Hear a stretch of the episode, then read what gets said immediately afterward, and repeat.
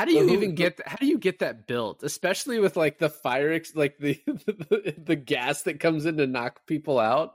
Imagine being a contractor and walking into this guy's house and he's like, "Oh yeah, just you know, I want this uh hook right here, not for any particular reason."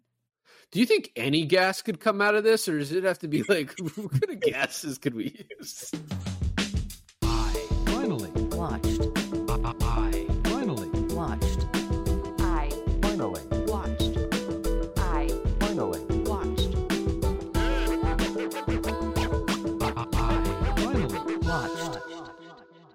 Hey everybody, welcome to another episode of I Finally Watched. This is David. And this is Alon.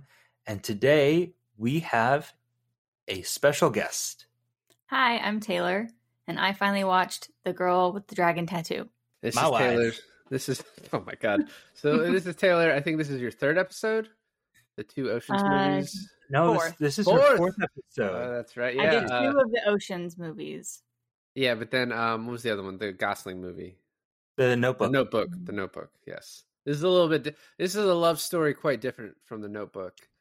Is this a Um, Yeah. love story at all? Oh, I guess a little bit. Yeah, so we basically had to find a guest who hadn't seen it in order so that we could have an excuse to talk about it because um I forget what it was the other day, but I was basically just talking about like I think this is not the best David Fincher movie, but I think it's my favorite to to watch like multiple times over and over again. Um it, it's like got the some fucked up parts like 7 but then it's just got some really well done parts like like social network and zodiac um i think social network and zodiac are like probably his top two. Um but i just like i think this movie's just really well done. I think it's paced well even at two hours and 40 minutes. I think it's the music like really like builds the tension and just keeps it interesting and i think it's just a very well done mystery so I saw the original foreign girl with the dragon tattoo in theaters. And I then saw this one, I think Christmas Day in theaters or shortly after. I can't remember. But Well, what I saw this in theaters twice. So that that's beat well, that. well, that's good. I saw I saw both of them once, so one plus one equals two as well. The reason that I wanted to see this movie twice in theaters was just because of the opening credits scene of the way like the the CGI congeal black slime and stuff. I thought that was really cool, and it, it I, I think um, Led Zeppelin like barely lets people use that song in the immigrant song in any film or like the only other place I've ever heard this song in a movie is Thor. That's well, it. so so there's actually like a pretty interesting. Yesterday, I read. Um, do you guys know who Yung Gravy is? Yeah. So Yung Gravy No, is being I don't, but but Ta- Taylor does.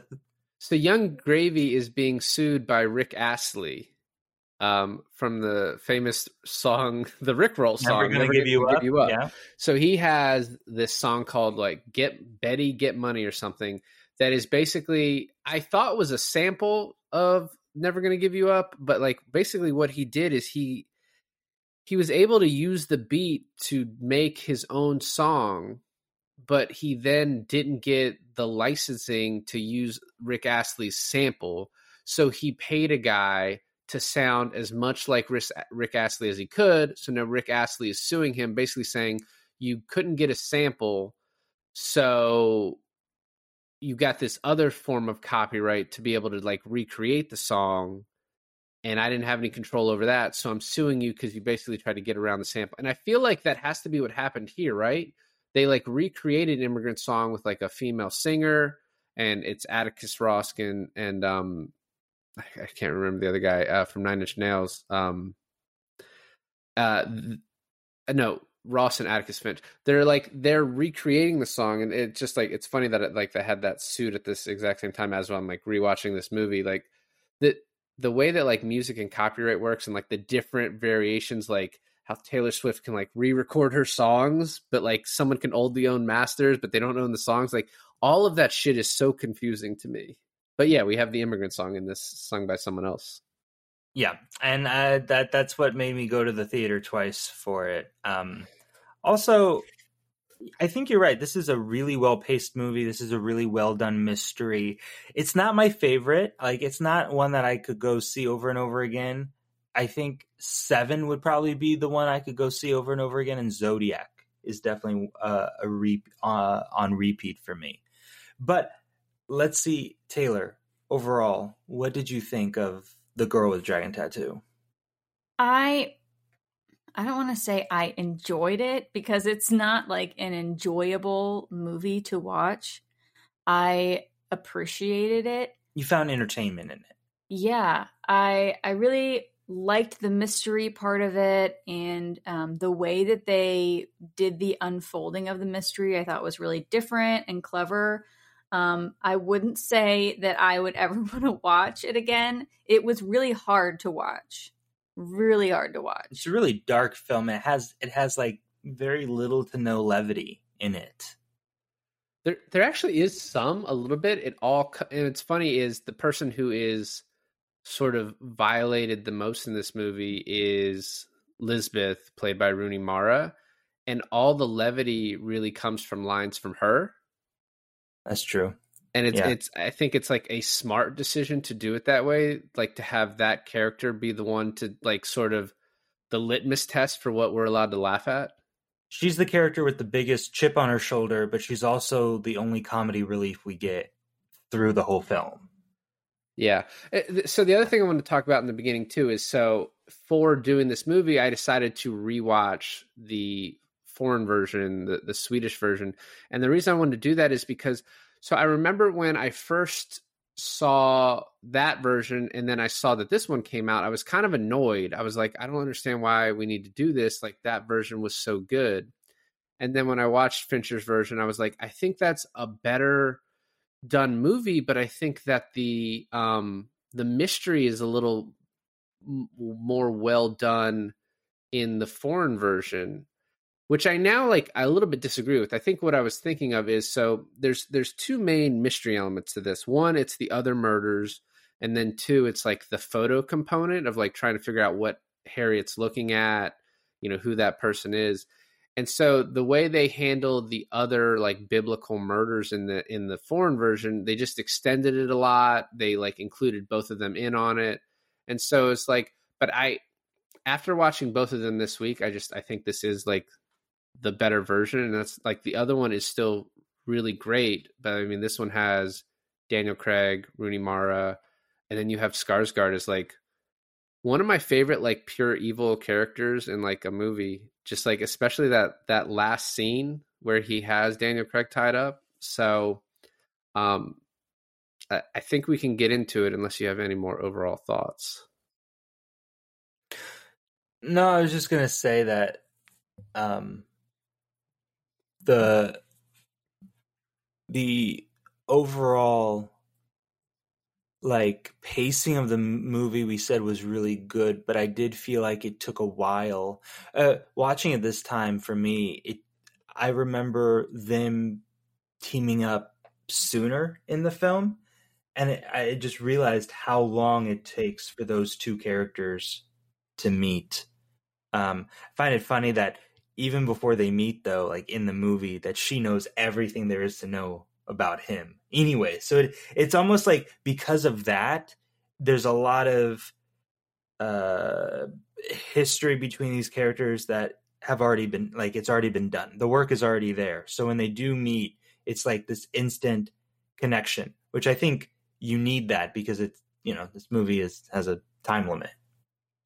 Yeah, and I think that the other thing this movie does too is it's like it's either a little bit more subtle than the other version, or it's like taking into account people have watched that version or people have read the book, to where like some of the way they depict things, like w- one of the things is Lisbeth is like a photographic like memory genius.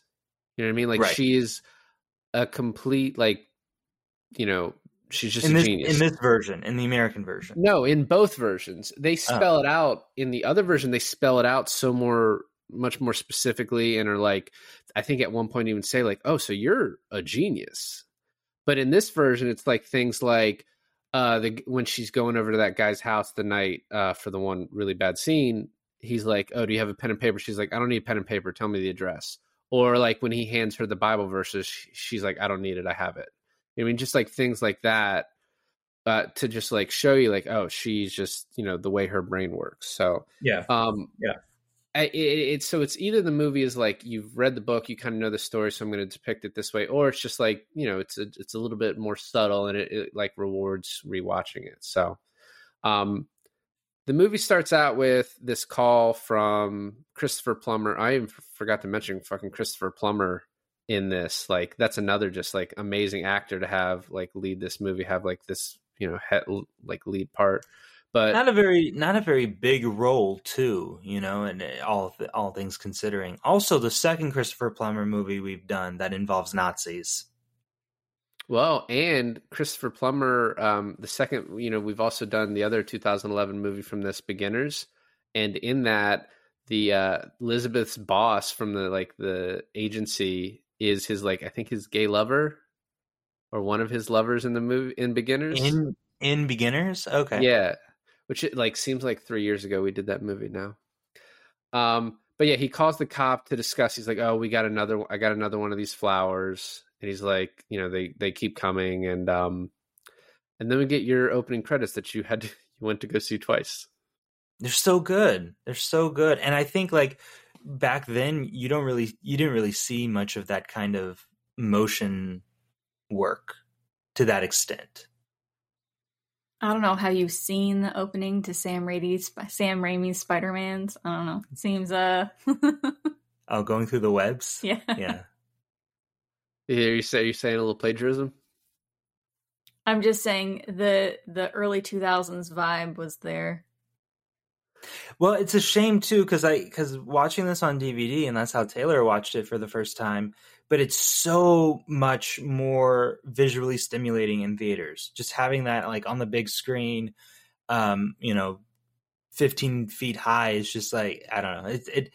I watching it now on on the DVD version. I was just like, ah, okay.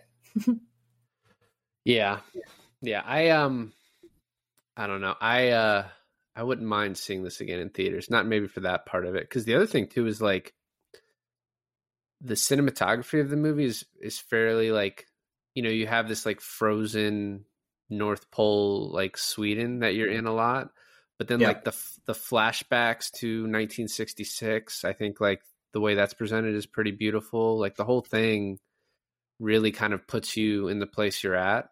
Um, the, so this movie, I think, spends like what the first like 10, 15 minutes just setting it up, right? So Mikael Blomkvist, who's played by Daniel Craig, loses a live a live bull suit against this Wennerstrom guy.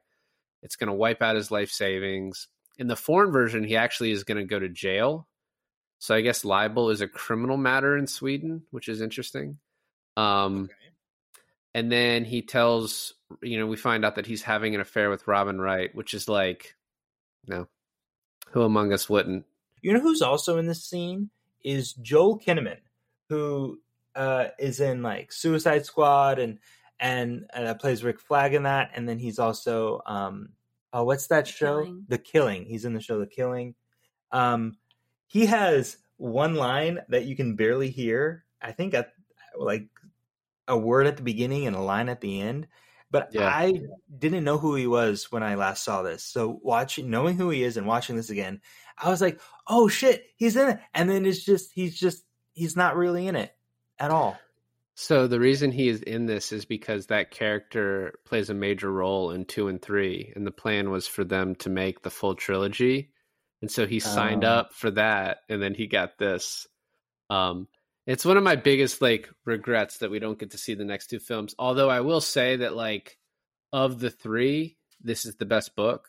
Like the mystery, the rest of it sort of just goes into like Elizabeth and her backstory, but like this one has like the full mystery to it. Yeah, because So- the other ones don't have the Daniel Craig character, right? No, he's in all of them. Oh, he is. Okay. Yeah, but I mean, she becomes more central to it. The rest of it, from what I remember, I mean, at this point, it's been like forever. So, um, and then we meet Lisbeth, um, and it, it, it does get right into. We meet her when what Frode uh, comes to like he wants to get more information on Daniel Craig's character, and I do love some of the lines like you know, you know what is uh what is what is not in this report that you should have told me you know maybe some personal thing and he's like well uh he's having an affair sometimes he performs cunnilingus not enough in my opinion he's like you were right to not put that in the report she's like i know I think a huge part of this movie is the underestimating her, um, and everyone does it. And it, she's she is like the the main hero. Like if you think about what Mikhail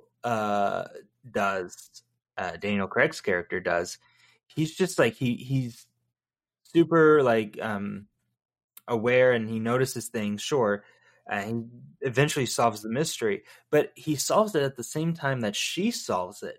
And on top of that, she's the one kicking all the ass. In the end, she saves him. So it's just like this this underestimating of her character showing in this scene is just like kind of a theme throughout the whole film.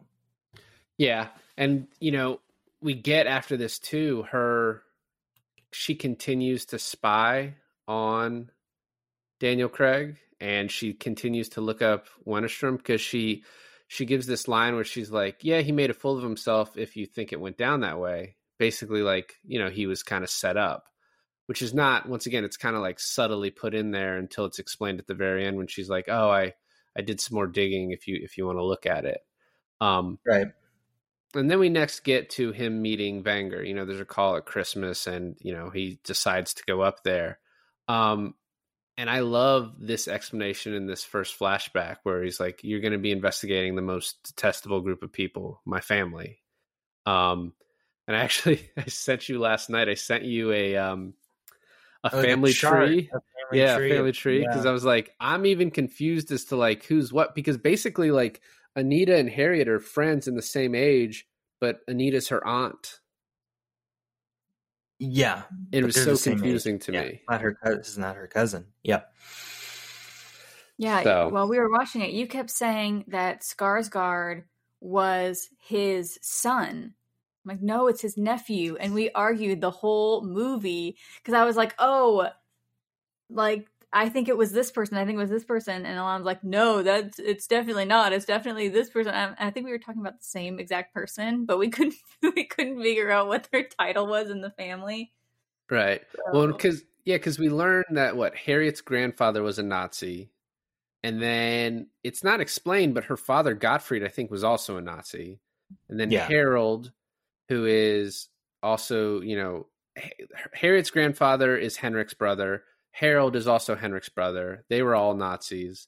And it's also there's this like undercurrent of like harold at one point in the movie when we finally get to meet him is like i don't hide the past like the rest of sweden does. And i was like did sweden have like a huge nazi problem? Like i didn't uh, you know i mean that i didn't know about? Or is it just like i don't know this small group that harold was in and he's like now we were all nazis.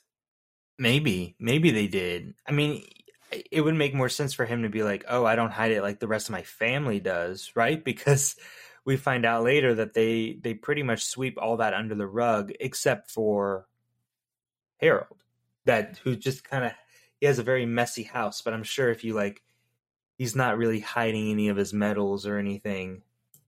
You know, it's probably all there. Right.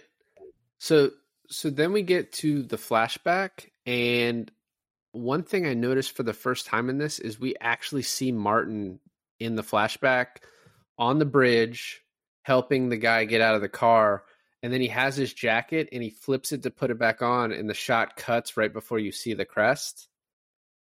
So the movie's kind of telling you like he was there but it doesn't want to give away too much. Oh, okay, okay.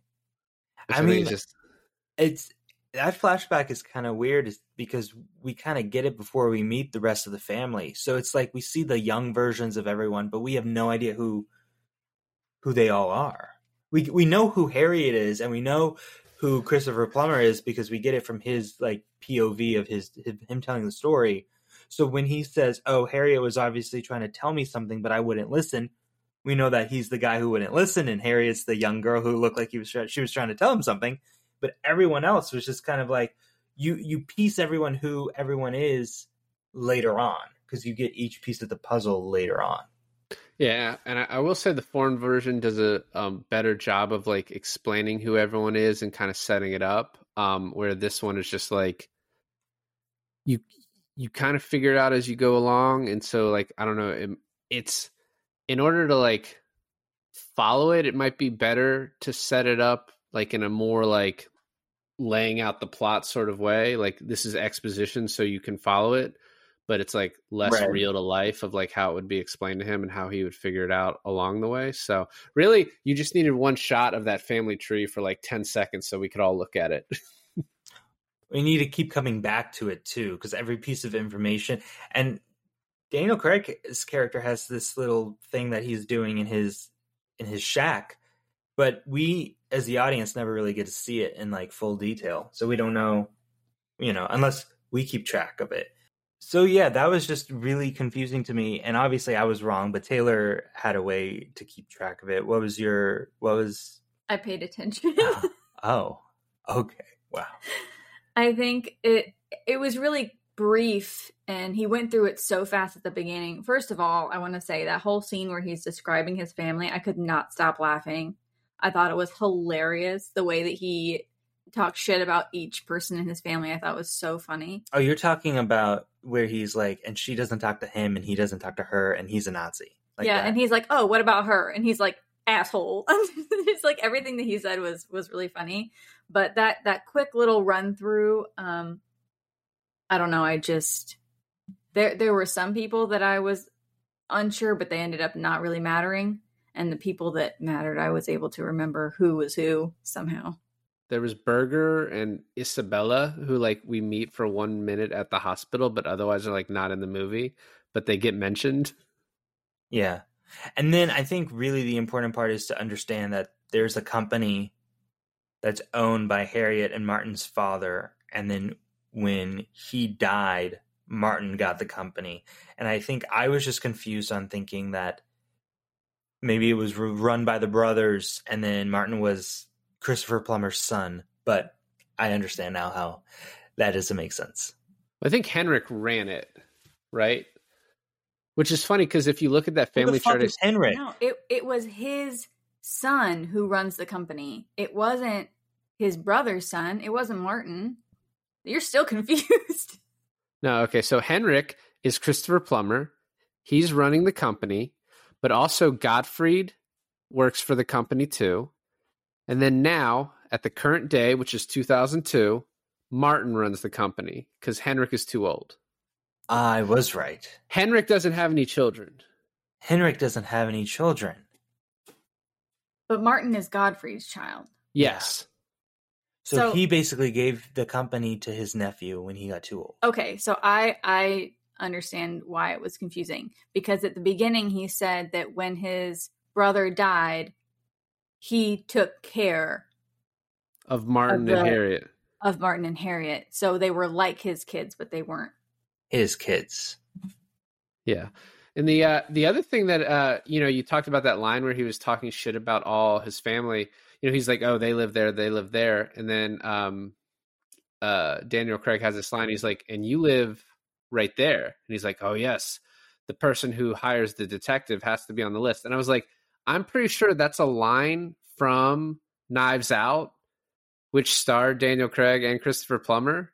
And I just think that's like so funny because I think he says that like, "Oh, we have we have to figure out who hired me because that's that's like usually the prime suspect of who did something, you know, who's the bad guy." Um so I just love that part. The the other thing is like the flashback a little bit felt like like the setup of like an unsolved mystery show, right? Cuz they're like, yeah, so the bridge was closed, so she couldn't have escaped that way. They would have seen her and she couldn't if she had drowned in the water her body would have come back there were no boats missing so she has to be dead and then at the end you're just like oh damn it someone took her across the bridge It was like it was the Nazi with the uh, pipe in the foyer killing Harriet. Um, the the thing that I I was also confused about, and I think this is definitely one of his most like intricate plot movies. Um, the like a confusing plot and his most like sexually charged films put into one in this one. But the thing that I was confused about is that it was Harriet that kept delivering the flowers to Christopher Plummer, right? Correct. Kind of a dick move on her part, if you look at it that way. No. No. And I had even said that. I knew she was alive. And I was like, she's the one sending it because she loved him. In the uh, in the foreign version, she says, "I kept sending them to you so that you would know I was out there somewhere." Yeah, I thought that was But in the beginning, it's introduced really fucking creepy because Christopher Plummer is like, well, Daniel Craig is like, who else knows about these flowers? And he's like, me, Harriet, and her killer. And then it just comes to this thing where it's like, I don't know, it just it just came off as real creepy in the beginning. Well, yeah, that's the point. But it's it's funny. He's like me, Harriet, and her killer, and then you're like, oh, so the only reason you think the killer knows is because you think she was killed and they're still being sent. But no one else in the family knew, which is also weird. She's buying you this gift of these framed flowers, and you're not letting anyone else in the family know about them. They're just your little thing you hide up in an attic. maybe he didn't want to alarm anyone. Also, he doesn't speak to half of them apparently. That's true. Not anymore. Also, I guess I mean her body was never found, so it's just like, how could you?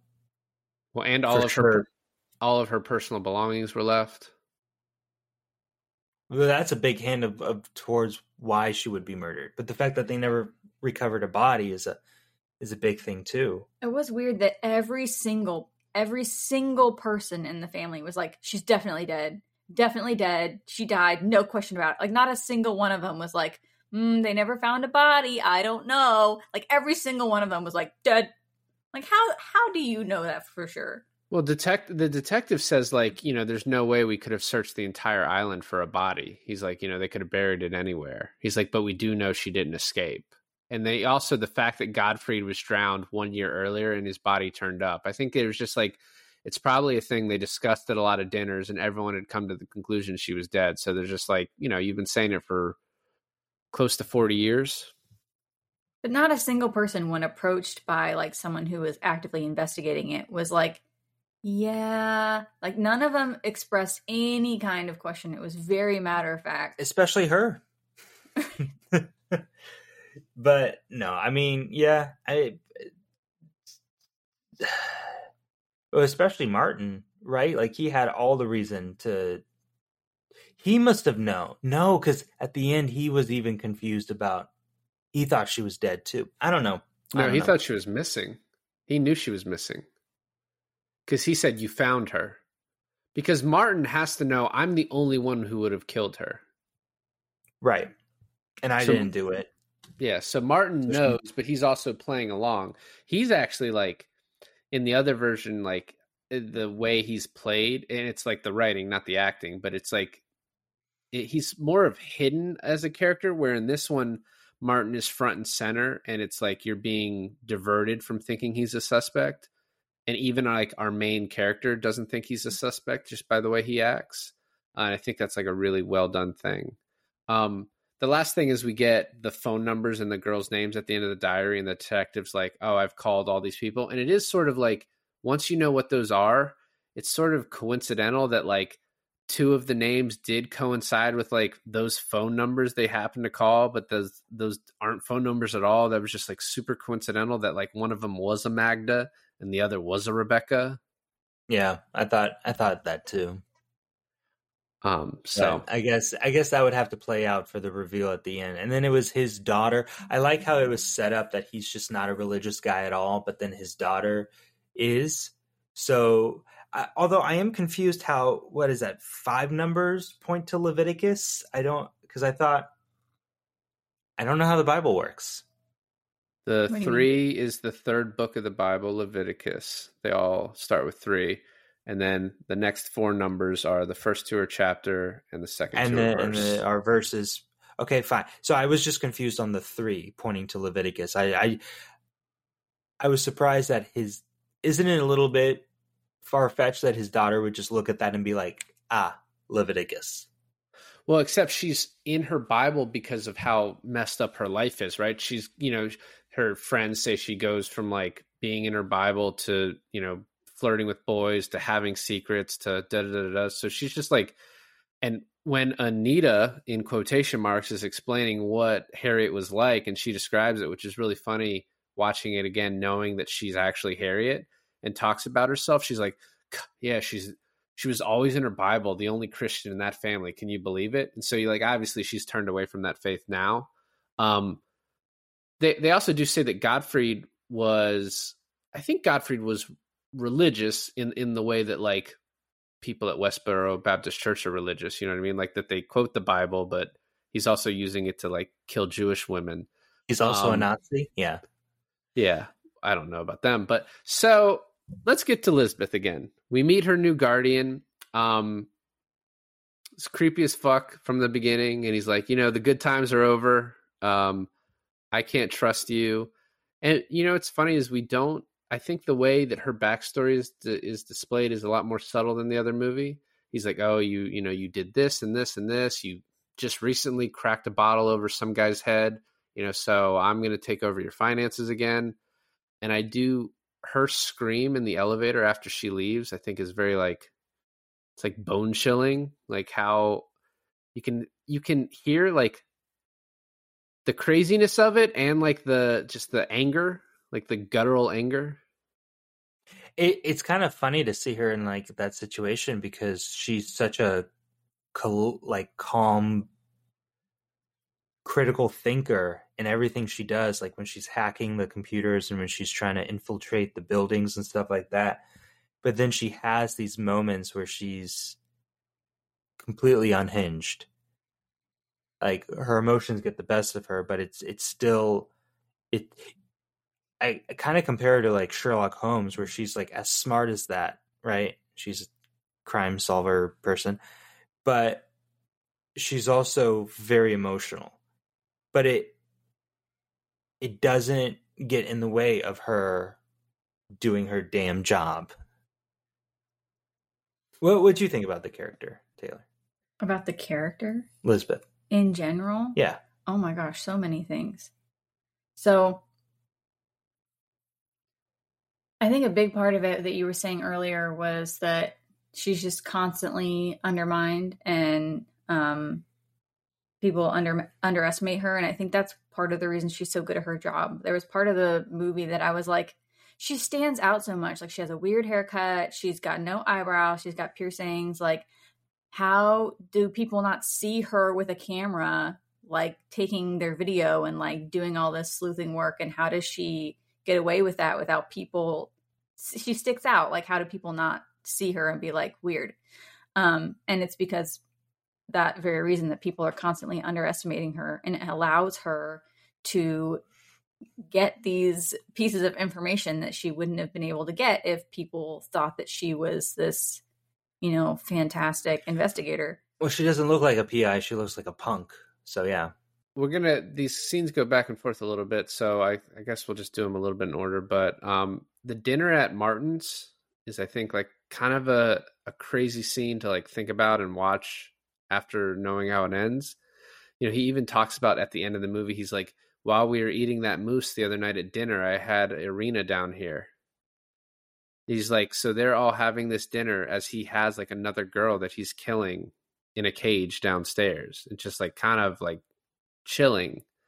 Um but that scene he's you know he talks about um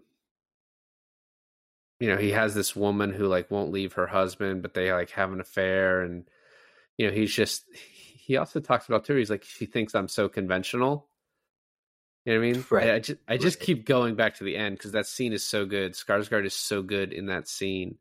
Um but they are martin also to throw daniel craig off his tracks is like you have to investigate harriet. It's got to be such a big part of the book because it it changed everything. And i think that's for two reasons to throw him off his track but also because he's hoping this guy can find harriet because it's like the one that got away. It's funny every time he goes around and he's like trying to interview these family members for this book and they're all already suspicious of him. They're like you're you're just here to look at the harriet thing right? And he's like no no no no no i'm not. I'm, I'm just i'm doing this thing. I'm just doing the book. And they, and then they're each one of them is like well shit dude you really should be looking to the harriet thing because that was a huge part of this family's deal. And he's like well you know uh now that you mention it why, why don't you talk about that a little bit? Like it's kind of the perfect plan in in such a way that everyone of the family still wants to talk about it. So he he has this perfect story. He's like the perfect alibi. So one thing that changed from the other movie, which I think is is a little bit interesting, is so one, Mikael Blomkvist apparently used to his father worked for Vanger, and so he used to get babysat by Harriet and Anita when he was a little kid. that's weird i So like he ha- that he has no connection to this family though Yeah, I don't. I don't think it's necessary, right? In the other movie, it adds this like I guess it adds a, a a want from him to solve this and a reason he would take the case. Um, but the other thing is Cecilia hits on him in the other version of this, and she's the one at at dinner with Martin. Um, but in this movie, Cecilia's just like a bitch to him and is like, "No one wants you here," and like no one trusts you and uh you, you know you're a libelist you know what i mean like you know so it's just Well- it's just funny that change So the the reason that he's doing this in this film is because Christopher Plummer says that he has all this info um, that's basically like this this get out of lawsuit smoking- card. yeah it's a smoking gun against Wennerstrom. and that's why he takes the case. So you're saying that they don't have that in the original. It's just his connection to the to the two girls. right well and the other change too is um the daughter is like in the other movie but like she doesn't speak and in this one you know they establish her as a christian and she like figures out the bible verses for him in the other one you have Lisbeth is like kind of tracking him this whole time because she's interested in him, which I think this one has that too because you have to explain like one of the reasons she would have sex with him so quickly after meeting him in person. And it's like this attraction she's built up over investigating him and following him. She's like, he's a really good person who's been wronged. And she's like, I'm a good person that's been wronged. Even though she like almost burned her father to death and you don't know why in this movie. You find out later it was for a good cause. Um, but in the in the foreign version, Elizabeth is tracking his computer, sees the numbers, figures out their Bible verses, and then sends him an email saying, "Hey, you should look into this." And then Mikael's like, "What the fuck is that?" And then he like finds Elizabeth, and then you know they they go on a quest together to figure out the Bible verses. Which in Okay. this one, like she does it on her own. You know, she does all the work, which I think is an interesting way to do it, and it's also once again it's just establishing like her as this badass and kind of putting her at the forefront, um, which I like. Um, I, next, we'll get into the part that's like probably the darkest of this movie. Um, we can just go through it kind of quickly. But so she gets attacked on a train, beats the shit out of this dude, but her laptop gets broken and she needs money. So she goes to her new guardian who forces her to give him a BJ. And the only thing I'll say about this, and I think it's the purpose of this is to make it uncomfortable, but it's like the way it's filmed, like from above and, and showing his enjoyment of it, and like it's it is to make you feel so fucking uncomfortable.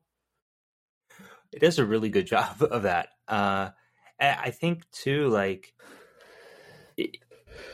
up till now, we've seen Lisbeth in like a situation or situations where where we as the audience are figuring out her character, but she's always been kind of one step ahead of everyone. Like she's already this like I think in the in the scenes that establishing that is like she's this PI that's gathered all this information on Mikael, but sh- in being questioned about is this like the all the information that you include? And she kind of shuts that dude down like yeah unless you want to know how much he eats someone out but shut the fuck up right? So she's always had this handle on it. So this is like the time where it's like she she doesn't have control of this situation.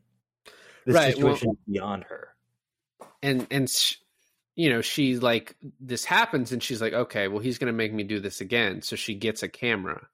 Um, one thing about the other, the other version, the, the new guardian is very black and white. He's like a very evil dude. And after he forces the BJ, he gives her like she's like, I need twenty thousand for a new computer, and he gives her seven thousand. He's like, I know how much computers cost. And in this one, he like just gives her the check almost sheepishly, right?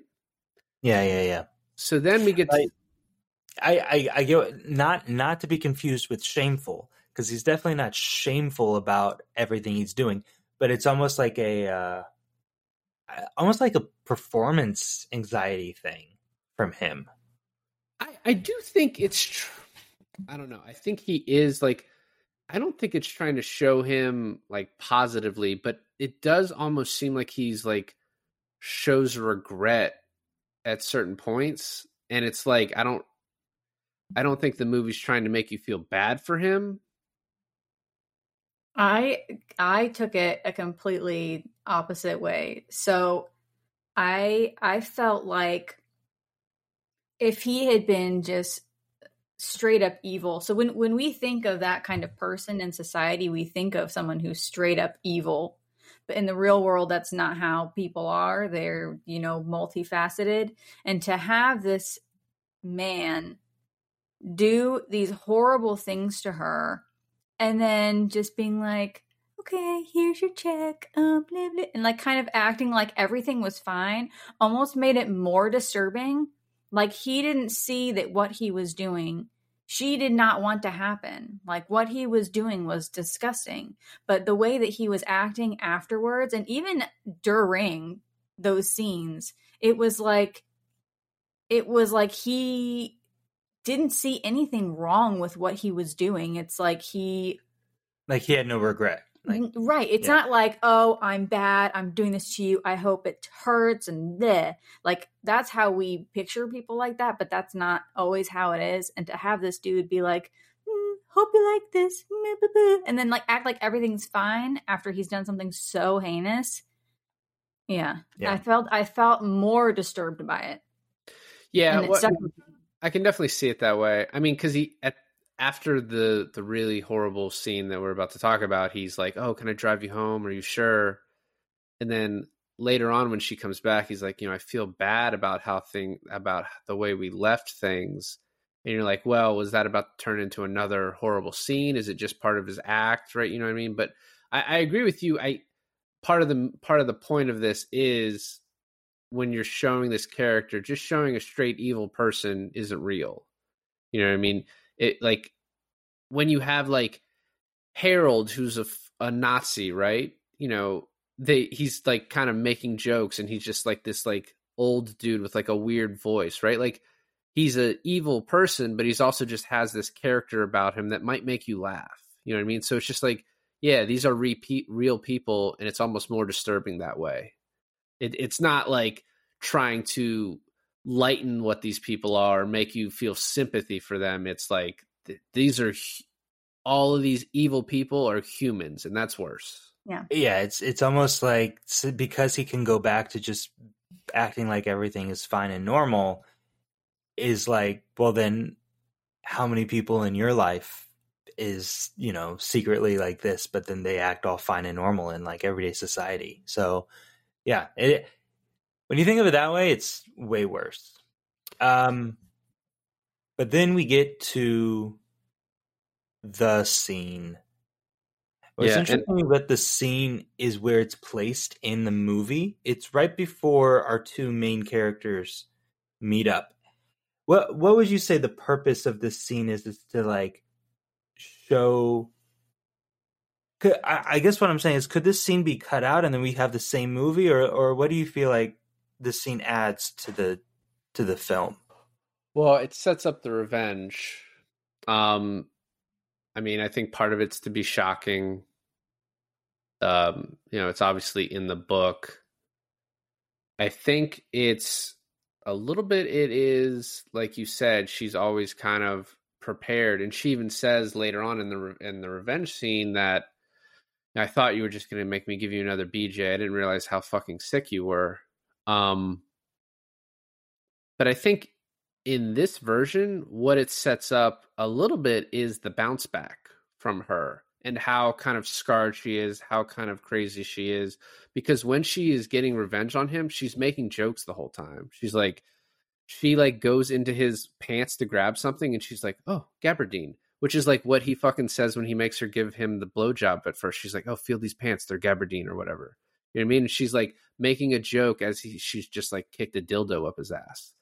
So I think Right. the the way she acts afterwards and the revenge, I think that is it's almost needed to be set up this way.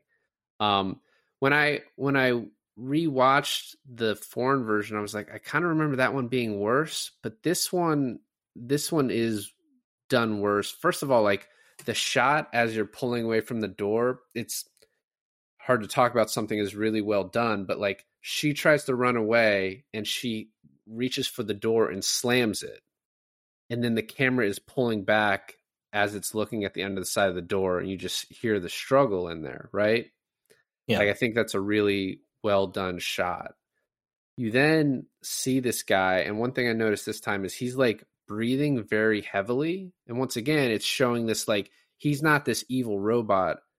He's this human being and this might be like the first time he's mm-hmm. raped somebody right? Like He's like this like out of shape dude. no but i think the heavy breathing is like it's not like because he's fucking struggling because he's it's like he's like oh, am i doing this? Oh my god okay like i'm doing this and then when he's oh, like you think it's nerves. You think it's nerves. I, th- I thought it was You- a little did bit you take it that way? I took it as like an excitement thing. Like he was Yeah, that really could- excited. that could be it too Th- that could be it too yeah um and and just the the line of like you know how do you feel about about anal sex is like i think really like nails how like in the other version that's not said and you just see her walking funny afterwards and then this version they have that too but it's like wants to drive home how depraved this guy is now one thing i'll say about i read this about the real actor that like well i read two things about the scene that i wanted to talk about is one the the next day when they're filming the shower scene, they're getting her ready for it, and hair and makeup comes in. They're like, "Oh, someone already did your bruising," but apparently filming the scene was so rough that she had bruising from doing it. Uh, and the second thing is the guy who plays her guardian apparently was so like disturbed by filming the scene that like the next day he just said he was like in his room crying the whole day because of how like fucked up it was.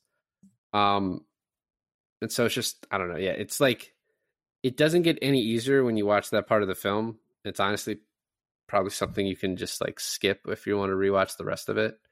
Um, that's maybe what I would suggest. I'll say that I did not watch that scene at all. I saw where it was going and I closed my eyes and I did not watch any of that scene. But you know, though, I will say, w- being someone who's watched this in theaters twice, is that because of how bad that scene is, it is so good to watch the revenge scene as like especially like the the tattoo part i think is something like that doesn't go away from you. And and one thing that i really liked about establishing who this rapist character is is that he has a picture of his family on his desk. He has a he has a wife and a kid and kids. And the fact that th- he has to now hide his body from his family and they're not supposed to like pick up that that's suspicious at all or anything I don't think I don't think he has a wife and kids. yeah on his desk he has a he has a photograph of a woman and two children which establishes that he has he has a family I mean, she's like, don't you don't you're not allowed to bring any women back here. I don't. They never mention like, oh, you know, your wife. I don't like. I missed that.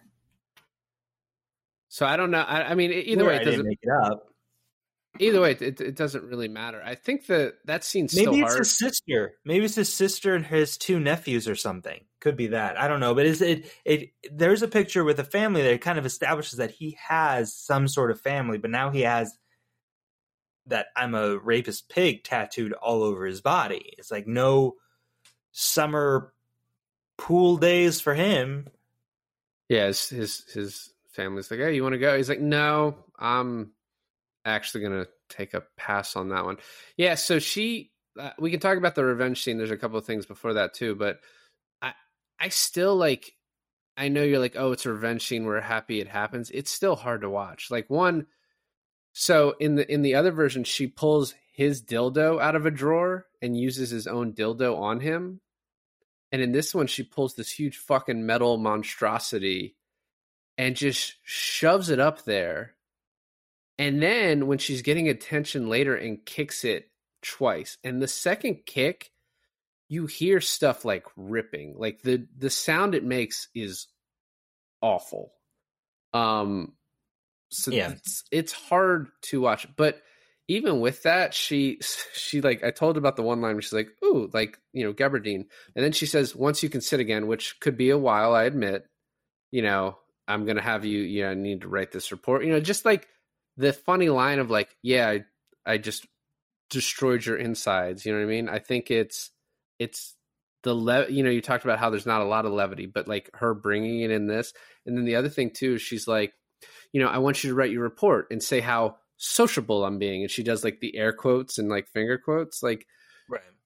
and then she gets in his face and she's like, you know, you've read the reports that say I'm crazy. And he shakes his head no. And she's like, no, no, you can agree because I am crazy. And the way the camera shows her face with like the eye black makeup, like she looks crazy. It's like, it's like really well done. Yeah.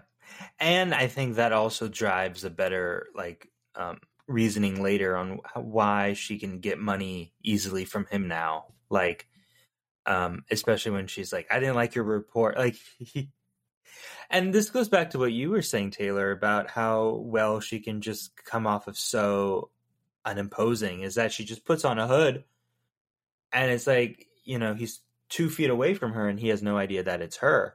But then when she stops the elevator and she reveals himself to uh to him, he's terrified. He's now become the prey. He's become the victim. He's like completely terrified of her. And so then when she's like, "I didn't like your report. I need you to do a better one next time." He's like, "Yeah, yeah, okay, whatever you want." You know. And Quit looking at tattoo removal sites. But so now, because all these scenes are switching back and forth between what she's doing and Daniel Craig, uh, Daniel Craig's just kind of getting deeper and deeper into the investigation. I love all the boxes being sent to his little shack on the island. Well, and it's so cold, he starts burning his own books. Yeah. And then there's a cat. A great scene is when Robin visits him and she's like, Is it warmer inside? And he's like, No. Yeah, and she comes up and they actually offer to buy half of the newspaper or a controlling interest, which we find out. And I love the the line from Henrik when they're being interviewed, and he's like, "I don't like bullies, and I don't like someone who sues someone into submission. So if Wennerstrom wants to try it again, you know, he's going to find someone with a lot of fucking money who's like not going to back down so easily." but it's mostly Martin's idea to do it, and and and I think Daniel Craig is really smart. And he's like, I don't like, I don't like that because he's like, one of these dudes definitely murdered Harriet, and it could be Martin. I just don't want to be in the pocket of these guys. I well, think I think was it's I think it's Henrik's idea because Hen- Henrik is like Henrik is the good guy, and Martin even says he's like, "Oh, we're not doing it to make money." I think Martin's going along to just not seem like the bad guy. yeah. I mean, but yeah, but he's he's going along with it, like, but not to not just seem like the bad guy, but it's like, okay, so you do find out, like, worst case scenario, you do find out that I've I'm a murderer or whatever. Well, then we have controlling interest in the company you work for, like. You know, it's kind of a setting up for a maybe a blackmail thing. That's the way I saw it. Yeah. The other thing that's going along at this time is he's finding the parade photos, and I got to say, like, I know that you know, Taylor is someone who takes a lot of photos.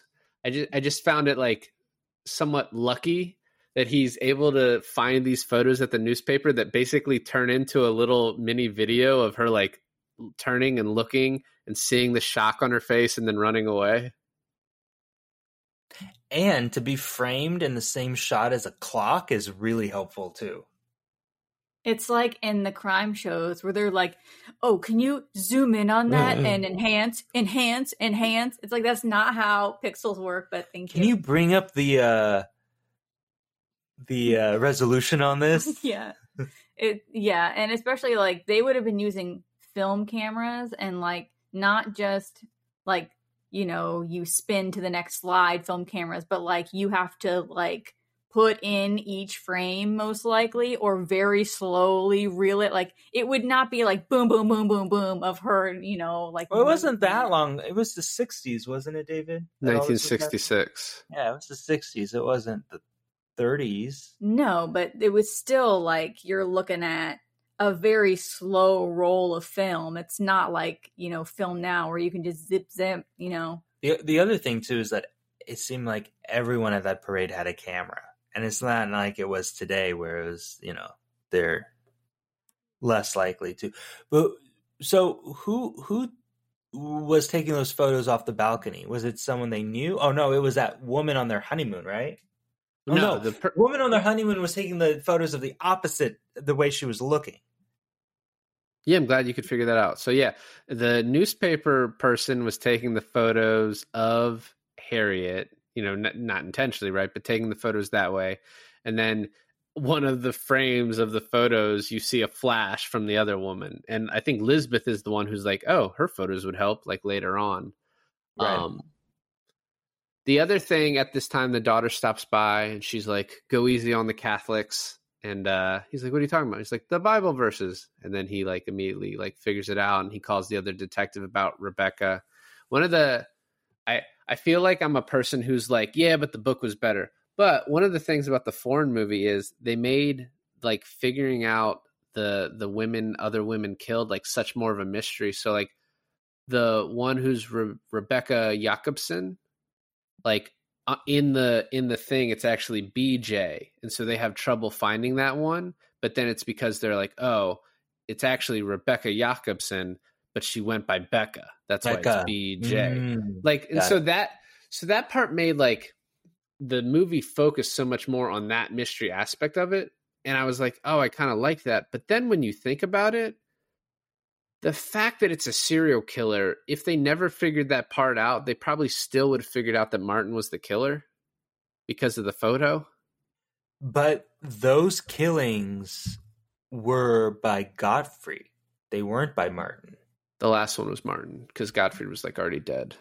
Right, no, but that's what I'm saying though. Remember because okay, so Harriet obviously how, how was it ever explained how Harriet even got on the track of this guy? Of her own uncle?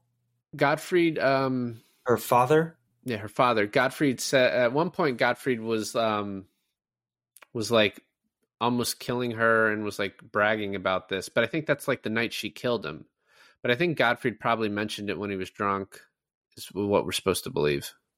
So she knew it was her dad. She was just putting the evidence together. Yeah, and then maybe she was starting to figure out it was Martin. I guess that part's probably explained in the book, but not explained well here why she was looking into that. But she definitely was, you know, maybe she was looking into it after her father did it, and she's like, oh, well, one of these murders, you know, that this murder is still happening. You know, this one happened after, so it had to be Martin. So but that wasn't one of the Bible verses, right? No, it was. I think like the last one. Okay, so then I misunderstood something because Martin says at the end, he says that I didn't just let I didn't just lie them all around like my father did. I'm not that sloppy. But all the Bible ones were laid out Yeah, so he did. everyone. Yeah, the first one he did, he just left it out. Yeah. But that's why I'm thinking that okay. Well, I okay. I thought that Godfrey did all the Bible ones and then he did the ones after those that the bodies were never recovered. Well, no, at the very end, uh, she like when Lisbeth is at the like at the factory at the record center, she's like Godfrey, Godfrey, Godfrey, and then she's looking at Godfrey's death date and looking at this last murder, and she's like, well, he couldn't have done it. So she like writes a bunch of question marks, and then she goes to get coffee, and then she comes back and she's like, "Hello, Martin." and then she like takes off. Oh shit. Yeah, you're right. So she figures that out. And then so how so we don't know how many girls Martin has killed after the his first one, the last Bible verse one. Probably a fucking lot. It seems like it was a thing he liked to do. Yeah. He had a whole secret setup. He had a whole Someone doesn't just do that for one or two people. How do you Well, who- even get how do you get that built? Especially with like the fire ex- like the, the the gas that comes in to knock people out. Imagine being a contractor and walking into this guy's house and he's like, "Oh yeah, just you know, I want this uh hook right here, not for any particular reason." Do you think any gas could come out of this, or does it have to be like what kind of gases could we use? uh it's just kind of like the joke was like how does Bruce Wayne get the Batcave built, right? Well, it also reminds me. Did you guys watch Sherlock? Yeah. So the one season where the guy like builds that hospital, and he's like, "Oh, I had to hire different contractors to build each section, so they couldn't figure out how it went together. So I can like basically so he could kill people."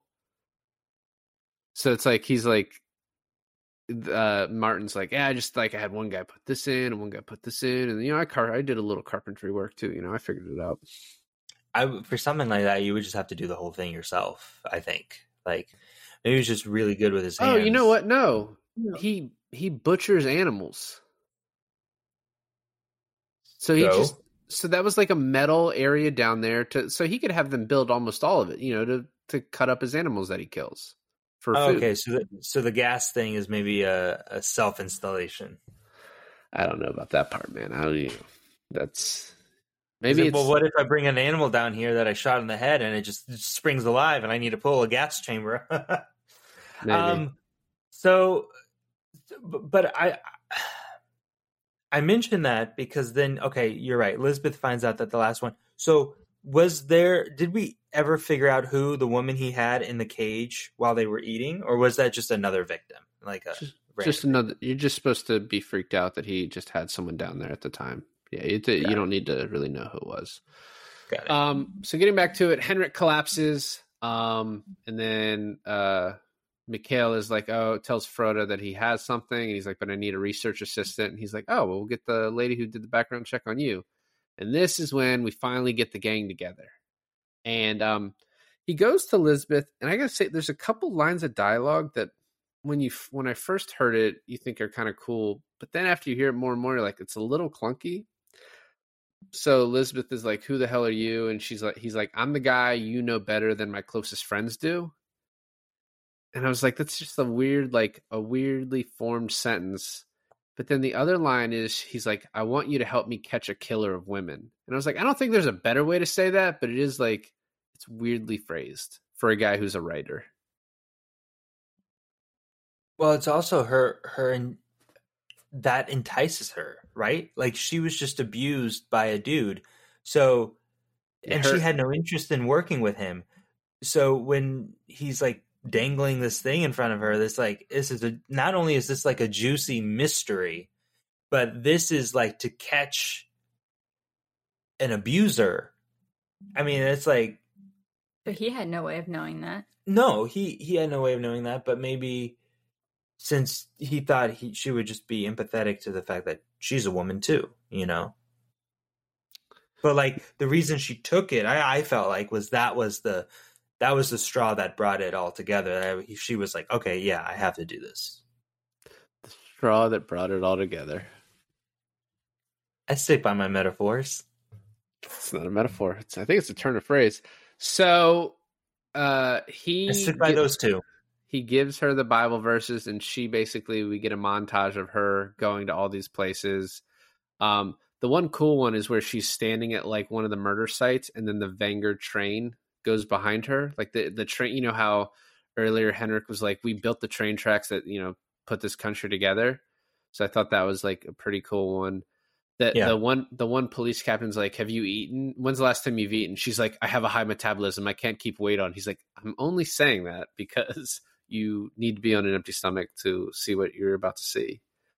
Um, while this is happening, he goes. Uh, Mikael goes back and he like screams for the cat, and uh, and then the cat's inside, and there's this quick line of like, "Oh, how'd you get in here?" And it's because Martin keeps snooping around, and someone keeps snooping around, presumably Martin at that point. Oh, I thought Lisbeth let it in.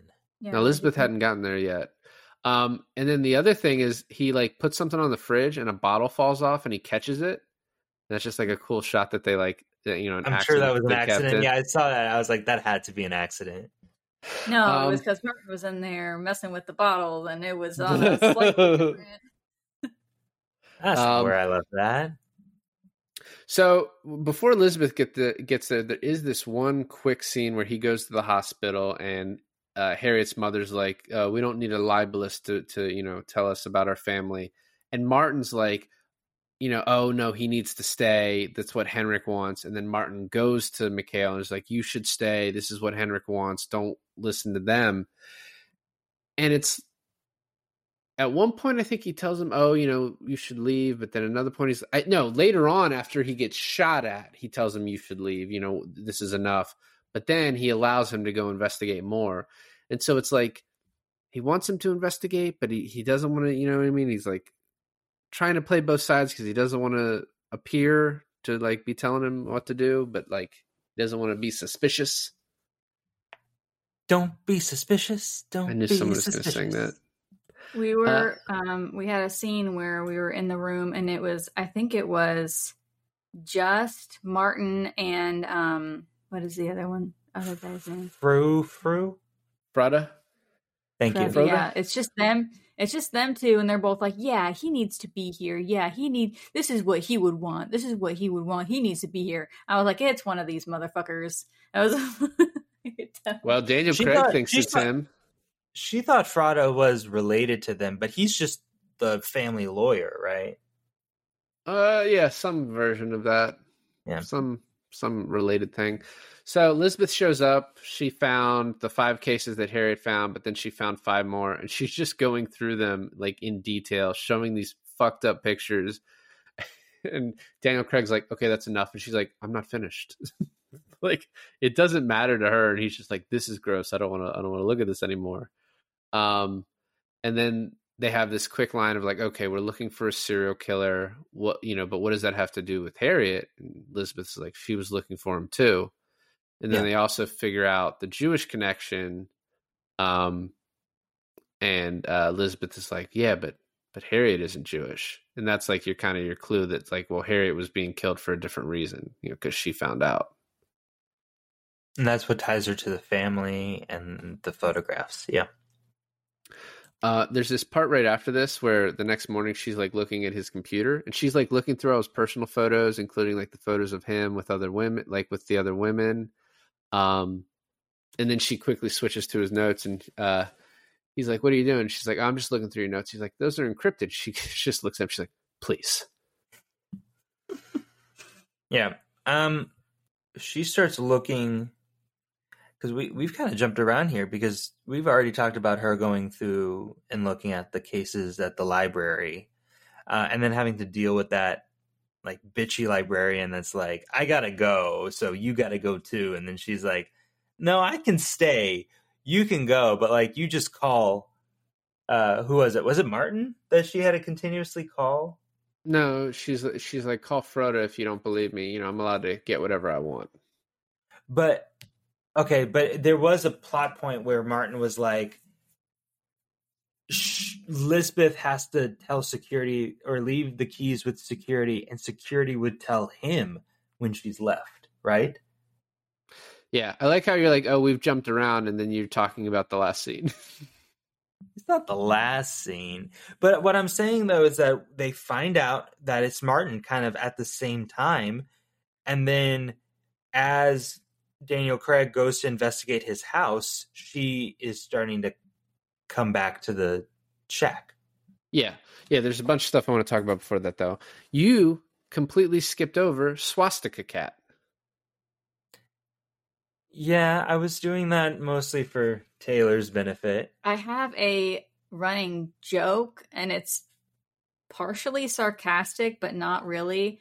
That every time, specifically when David picks a movie, every time you pick a movie, there's a dead animal, and it's usually in the first like seven minutes of the movie there's a dead animal, and so I and I yell at Alon every time, like you need to warn me when there's a dead animal, but he can't sometimes because you chose the movie and he's never seen it. So this time he was like, "I'm going to warn you right now. There's I- a dead I- animal in this movie. I'm going to tell you exactly when it happens, so you can close your eyes." So there's a website called Does the Dog Die? And you can basically look up any movie and it'll tell you exactly every single death of every single animal in that movie. And I know big, big so I had a I was looking How long have you known about this? I just found out about it because I was looking up Girl with Dragon Tattoo so I could tell you the exact minute marker on when we would see the swastika cat. And so that's how I found that. And that's why I was able to tell you, okay, babe, close your eyes now. So this is the first time I realized the cat was in a swastika. I thought it was just being like, you know, cut up in that way, just to anyway. Um, it's obviously Martin doing that to throw suspicion off of him and onto Harold. I would assume because he's like, that's the believable one. Is that it was him? Um. So we then find the woman who was on her honeymoon, and we get that photo of the reverse, but unfortunately, there's a balloon in front of Martin's face, so we can only see half of it and, um, you know, his little patch. In the other version, you can see the full person, but it's just so pixelated because the picture's from 1966, so that's like more believable than this perfect photo. But oh, there was a balloon in the way. Um, and then at the same time, uh, you know, uh, Lisbeth goes back to get surveillance equipment and to go back and confront um, her former guardian again. But she gets the equipment to make sure that, you know, no one can sneak in again after they killed the cat. But this is when Blomkvist gets shot at. He's like investigating the boathouse and then he gets hit with a bullet, like grazed on his head, and he has to run away. And then this leads to the sex scene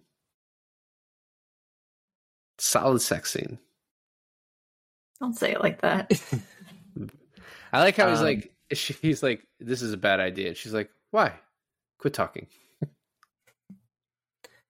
I think, like I said before, it's it's all this groundwork has already been done between the relationship, and I think David is the one who said that um, she knows everything about him, so it's just an easier way to just trust someone when you know everything about them. And so, yeah, I don't think that's true at all. I feel like if you don't know a person firsthand, all you know is all this research of them and you know everything about their life, it's easy to like find the bad things about that person. You know what I mean? And focus on that because you don't know them personally. but she didn't find So any the bad fact- things. Yeah, that's what I'm saying is the fact that she liked him and wanted to be with him, especially after being wronged, and we saw how wronged she was in the movie, for her to trust him, he must have really been a nice guy because she went through his entire life. Yeah, I, I my favorite part of that scene, besides the sex scene, obviously, which they like really went for it, but is him just sitting on the bed talking to himself about how crazy this is and he was almost killed. And she's just like closing all the doors, looking out the windows, locking everything up, taking her pants off, getting the cameras ready, like doing all of this work to have sex. And then she just walks in and he's like not even paying attention. And she just pulls her pants off and he's just like, oh, like, like all this prep work she was doing. He's just like, oh, okay. Um, one line that uh, when she confronts her former guardian again that we didn't talk about is she's like, "Your last report was perfunctory. Your heart wasn't in it. I expect to see like a better report next time." maybe now that I'm thinking about it, is that maybe when when Michaela is going, oh, this is a bad idea. Maybe he was like, oh, this is a bad idea because someone just left a dead cat in in my doorway, and like we're chasing a murderer, and so it's not like bad idea that we have sex, but it's a bad idea to have sex now. And the fact that she did put in all the prep work, she's like, nah, I took care of it, chief. Like, He said it's because he's older and they work together. Yeah, he literally said why. moving on. Yeah, maybe if you just you know paid attention a little more. whatever. Um, so they go to Frode and Martin and are like, we need to look at the corporate records, and Frode doesn't want them to, and Martin's like, just let him do it. You know, Henrik would have wanted them to. And um then at this point, Lisbeth like she's not like the super smart, like brainy like she she asks him like she asks him like oh what am i looking for and he's like having to tell her what she's looking for you know what i mean like every other time she's been like a step ahead of him is like knowing what they need and at this point she's like i have no idea why you're sending me to look at these corporate records and he's like you know look for any connection to the sites and the women and he's like and specifically everything about Frode because at this point he thinks that's the bad guy and not martin Right. I mean, that's what we're supposed to think too. Um, but also, he knows this case better than her. It's not so far fetched that she would ask him, "What should she be doing?"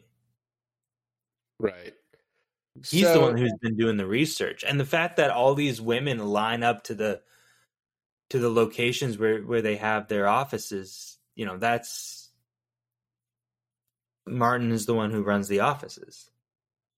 Yeah.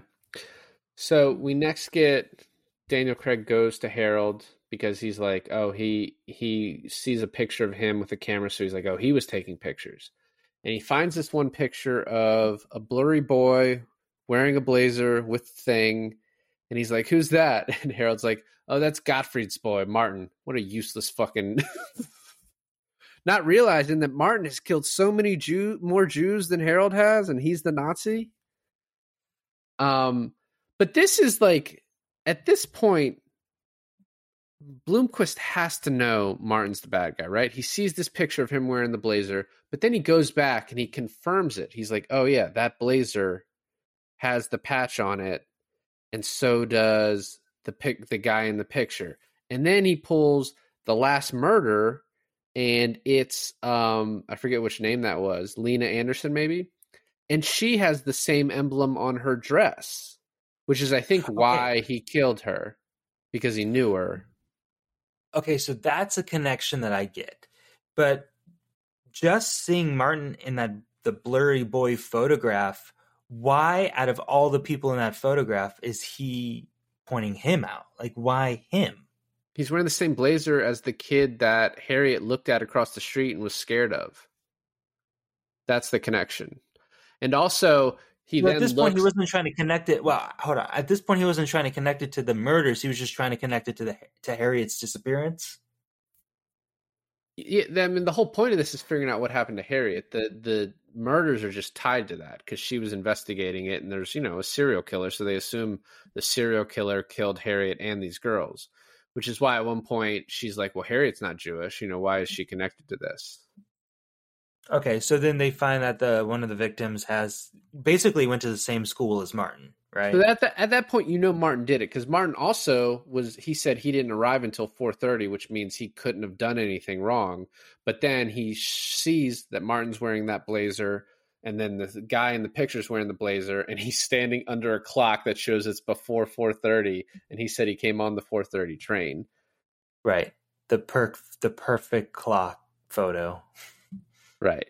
Um, and so then at this point, Lisbeth is t- still trying to solve it, and on her end, and she like is left the keys, and then she goes to get coffee, and then she comes back. But while she's doing this, he Michael Mikael goes to Martin's house and is like snooping around.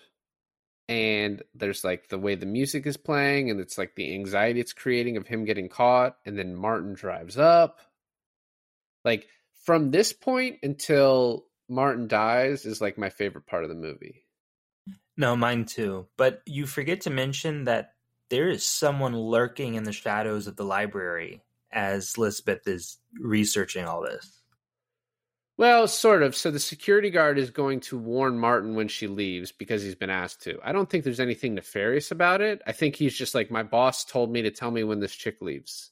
But there's one scene where she's like walking down the stack of the the aisles of the books, and you see a shadowy figure like zoop through. Oh, I don't know. I don't. I didn't pay attention to that. It's been a while since I saw the movie, and I thought, oh, did did Martin like I thought maybe we had like a time difference on what we were seeing to what happened. So I thought like maybe um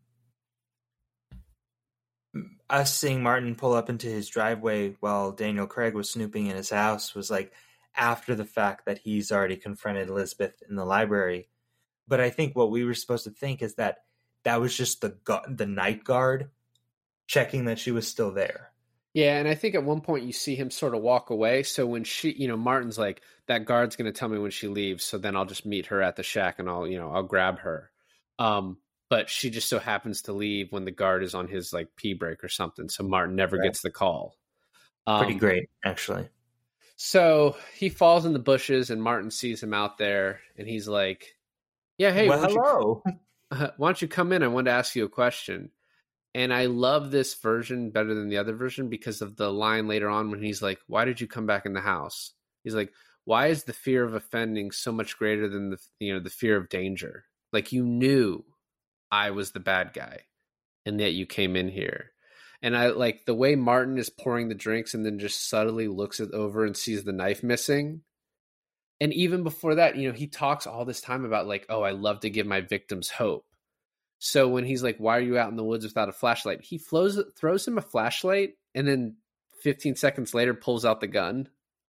Yeah. Like, there's no need to give him the flashlight except to create this hope that oh, I might get out of this.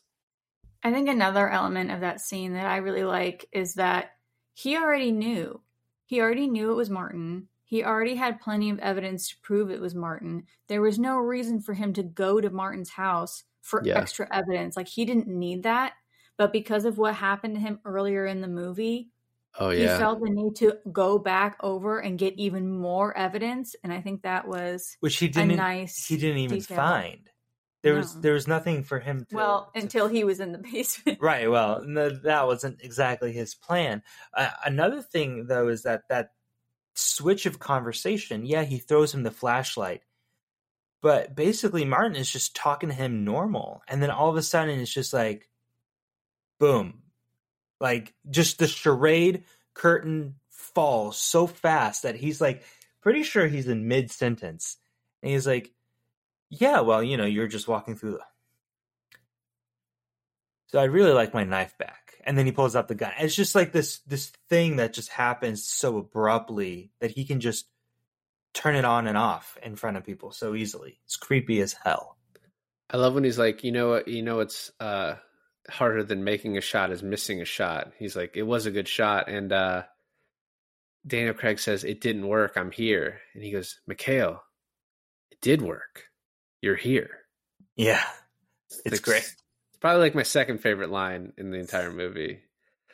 And It's- then So great. he takes him in there, gasses him, chains him all up, and he, you know, the whole thing about like, why don't you just go home?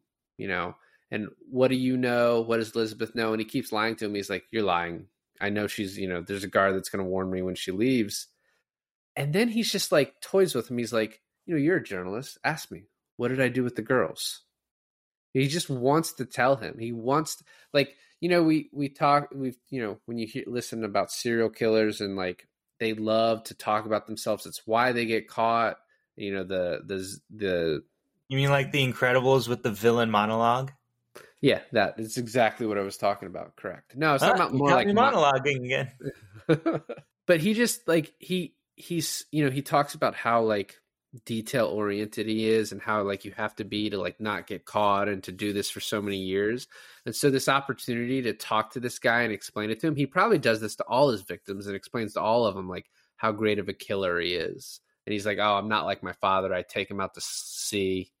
He's like and i love this moment right here where they know they're going to die and the hope drains from their eyes. He's he's a real showboat, ain't he? Um, and then Elizabeth comes comes in. oh no oh well we're not we're not done elizabeth hasn't gotten here yet He's Because- really milking this scene. He really likes this scene. You, we haven't even talked about Enya playing. Oh yeah, Enya. Enya Sail song- away, sail away, Sail sail away. sail away. So apparently they were trying to figure out the music for this, and Daniel Craig's like, "Oh, we should play this song." I'm like, what, what do you mean? What song? And he goes and gets his phone and starts playing it, and they just all start laughing, like Fincher, Skarsgård, and him, and they're like, "Fuck it, yeah, let's let's use that song."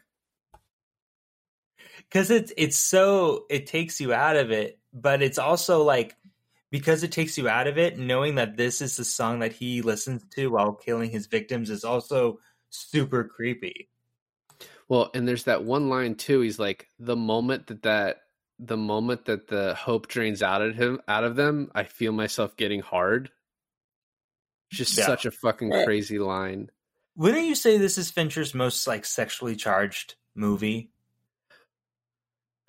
Yeah, yeah. And I was trying to, you know, I still think like his most kind of fucked up sexually, you know, movie, like the one scene from Seven where they show the outfit the dude wore with the knife yeah is still like the fucking craziest thing to me, and you don't even see that. Um, but yeah, uh, yeah, I can agree with but i feel like other well that's one one scene of seven this whole movie has like reoccurring themes and scenes throughout it that's like up there you know Yeah. Uh, the only other couple things I want to talk about before uh, Elizabeth shows up is, you know, he's like, he he mentions Harriet and he's like, "You found Harriet?" And he's like, "What do you mean? You killed her?" And he's like, "You useless fucking detective." And then he puts the bag over his head because he's like, "I don't want to hear you talk anymore." Um, and then he's like going up to him. He pulls the thing down. He's like, he the pause he gives, and he's like, "I've never had a man down here before." And he's like, "I've never even touched a man besides my father."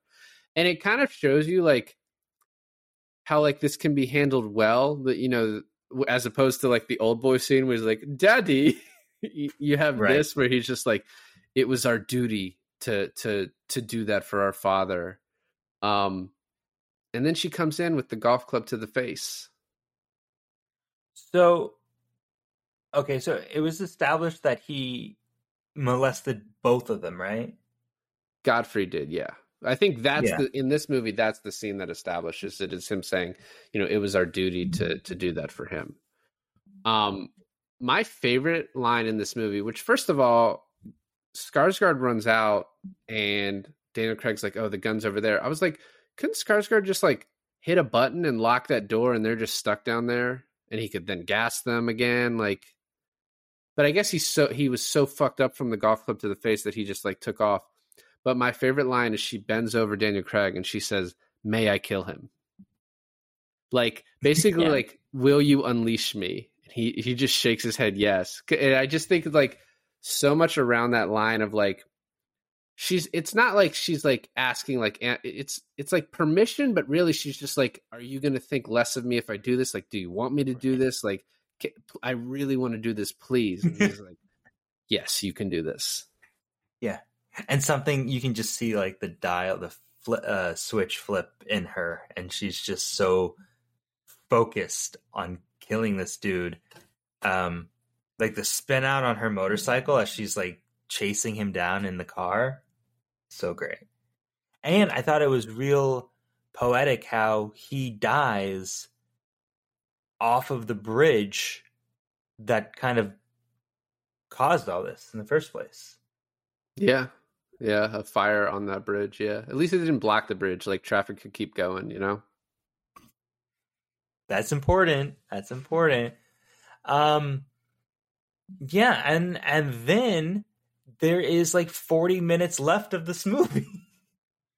It is. It's it's a weird way to do it, but I actually really like it. So one, they're like they're you know, they're talking well, first of all, we get a little backstory of her about how she like tried to kill her father, which is like the second movie, the girl that played with fire, like gets all into that. Um but then they he's like start talking about Harriet, and I love the um you know, so they they bug her and he goes to tell Anita like, hey, uh, Martin's dead. And so then they're like, oh, she's to call Harriet, and that's how we'll find Harriet. But she just like does online shopping, plays solitaire, and then uh, the only reason she hasn't called Harriet, Elizabeth is like, is because she's dead. And then they're like having sex, and she's he's like, oh, I just had a thought, and she's like, one second, like don't talk. And then afterwards, he's like, I know why. And then you figure out that like this has been Harriet the whole time, and it's like such a cool reveal.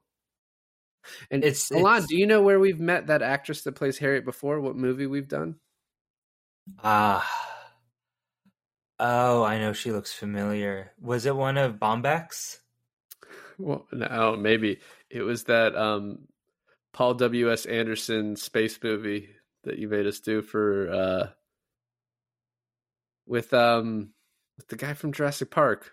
Event Horizon? It was Event Horizon. Yeah, she's like one of the one of the people in Event Horizon. Oh, she is, isn't she? She's the she's the the like the blonde, the only blonde on the on the crew.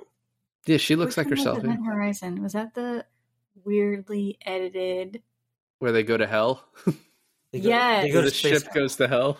Oh my gosh, that was hilarious. No Sam animals Neill. harmed in that one. Yeah, just a lot of people. Yeah. Yeah. Oh Um, wow. I I love the scene with Harriet though, explaining everything. Right? Like, I mean, obviously what did she's you? explaining did a you lot think of of that? trauma. Well, yeah. What What did you think of that reveal, Taylor? I it, I loved it. I mean, it, Did it you see it coming, or No. So I knew that Harriet was still alive, and I knew, I pretty much knew fairly early on that it had to be Martin, but I did not see at all that she was Harriet. I thought that was really, really smart the way they did that, and the way that the sister, as she, it was like as she was dying or something, she said, I want you to do this, or something like, like, it was she orchestrated the whole thing basically, which I no, thought no, it was her maiden name. She gave she didn't she because she renewed her passport, or she had a passport and an ID, one with her maiden name and one with her married name. Yeah, so she she had her husband pull take her out on the on the married passport, and then she came out on her maiden name passport, and they just you know lived in the UK together. Um, That's right. That's right. the scene where the scene where she's explaining that like she killed Gottfried, and then she looks up and Martin's just standing there, and like the flashback of it is so kind of haunting. Um, and Like then she her should have taken she should have taken both of them out. Well, I don't, yeah, I don't know. I mean, she should have just told Henrik, you know. Um, and then just like, yeah, the whole flashback of her getting out and explaining it all. You feel like the police should have found her. She was just like hiding in a barn, but um, whatever. Um, and then Harriet and Henrik reunite. It's like a very touching scene. It's like it's very touching, and then like Elizabeth just like walks away, like I don't need to watch this. I can't handle this. Yeah, no, it is. Um, and now there's still 30 minutes of the movie left. There's like 15. Basically, it's just the takedown of Wennerstrom, um, Venestrom, and she uh, Elizabeth steals like two billion dollars of his money, and like then he gets killed by like the gun runners in the Caribbean. Yeah, That was so random. I felt like that whole um scheme could have been a whole movie on its own and it's just 8 minutes of just her in a wig going around just taking all this guy's money. I like the small details too, though, of like her dumping her jewelry here and her throwing the wig off the train, and like she's wearing gloves the entire time. And then at one point, she takes a sip of coffee and sees her lipstick and wipes it off. She's like leaving no trace of herself. Um, I like all of that. I think is really good. And then she goes back to give him. It's funny. She doesn't. She uses his fifty thousand dollars to make this happen. Gives him back his money, but just like none of the two billion she stole. Instead, she like just buys him this really nice leather jacket, I guess. only then- for the final fuck you of the movie for her to see that he is still with Robin Wright at the end of it. Yeah, it's kind of messed up. He just sort of like leaves her. You know what I mean? It's like pretty fucked up from him to to do that to her. It didn't I thought about this for several days after watching the movie because it bothered me so much because I was trying to figure out why would he do that? Because the other woman, she is still married. Like he knows that that is going nowhere. And he kind of means nothing to her. He's like the side piece to her. And why wouldn't he choose this girl who knows everything about him and despite that and some some of, of it because of actually cares about him and actually likes him and, choo- and chooses to be with him. and chooses to be with him and knowing everything about him and he he still chooses the other woman and i feel like i don't know i i can't see that as being any other way other than like a an insecurity thing for him. for him yeah that he he It's like this- knows that he knows everything about him Well, and, this is not the woman I'm supposed to be with, right? I'm supposed to, you know, it's uh, she's younger and she's like punk and she's like not accepted by society, and so it's like this older woman who's my editor. She's more my age, is like more acceptable. What's funny too is like from Lisbeth's perspective, she's wearing her hair more normally. She's going to her former guardian, the one, you know, the one that had the stroke, and is like, "I'm finally happy. I'm with this, you know, I'm with this person. I have a friend." she goes to like buy him this nice jacket. She's like trying to become a more acceptable person for him. And then she sees this, fucking throws the jacket away and just like rides off. And in a really disappointing, like, like the fact that we're never going to get to see the rest of the story because I think it would have set up well and, you know, having Fincher do it. Um, but it, it is sad that it ends that way on, on that note. do you know why they didn't make the sequels the the box office for this was kind of disappointing and then like he was working on it Um, like, I'm sorry. I went to see this twice. Okay, twice.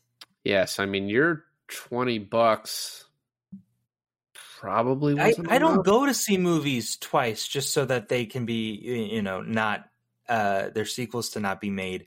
I went to see fucking Endgame five times and in second place this movie twice. Okay, well you know what? So this made i i, I think he I, I read up on this a while ago. What i read recently said it wasn't you know it was disappointing. This had an estimated 90 million budget and grossed 232 million worldwide. That's like enough to get the sequels. Um I think he was working on them for a while and then he just moved on to other stuff. So I, I read some interesting things. Like, so first of all, um, Rooney Mara like had to really fight for this part. And like one of the things she did after she got it is she got all the piercings legitimately for this. And after she was done filming, she took all of them out except the nipple piercing. But she's like, if we do the sequels, I don't want to have to redo this because of how painful it was. wow that's some commitment that's dedication. Do you know who originally was going to get this part? The Elizabeth part part. Yeah, Who? Natalie Portman. Huh. wow She she fits like physically and like the looks wise, she fits the bill, but I don't think she has the tenacity of it. I don't know. I mean, did you see her in V for Vendetta? I can totally see her taking this part by storm. But I'm really glad that it was Rooney Mara. Yeah, I could But- see. I, I agree. I could see it, but I'm I'm glad Rooney Mara got it. So I mean, overall, I I like this movie. Uh, obviously, I went to the, see it in theaters twice, He he just wants one more reason to mention that he saw it in theaters twice. but it is painfully uh obvious to me that I am the one that knows the least about this movie. I. Insert I'm every one- insert every movie we've done. Hey, that's not true. That's not true because I didn't see every movie twice in theaters. Okay, look, the point I'm trying to make though is that at least with the plot, eh, you know, being so intricate, it was hard for me to keep up. Even though, like, I really like this movie. Like, I really love how the mystery unfolds about it. So, yeah.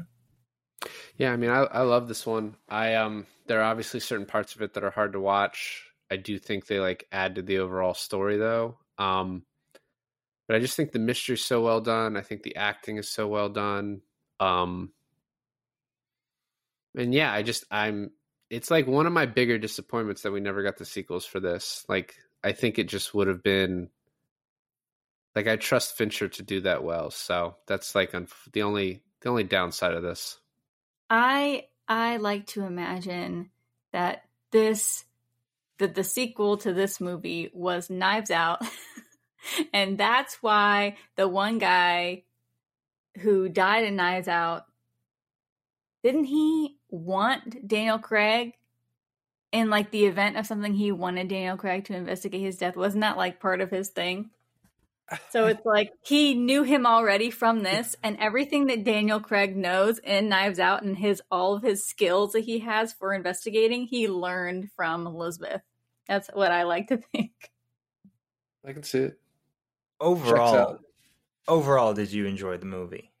I really enjoyed it. It was something that, like I said before, after watching it, I thought about it for several days. Um, it's definitely something that sticks with you. I don't know that I'd ever want to watch it again because it's very traumatizing, but really, really good movie. Well, thanks for listening to another episode of I Finally Watched. This is David. And this is Alon. And this is Taylor, and I finally watched The Girl with the Dragon Tattoo.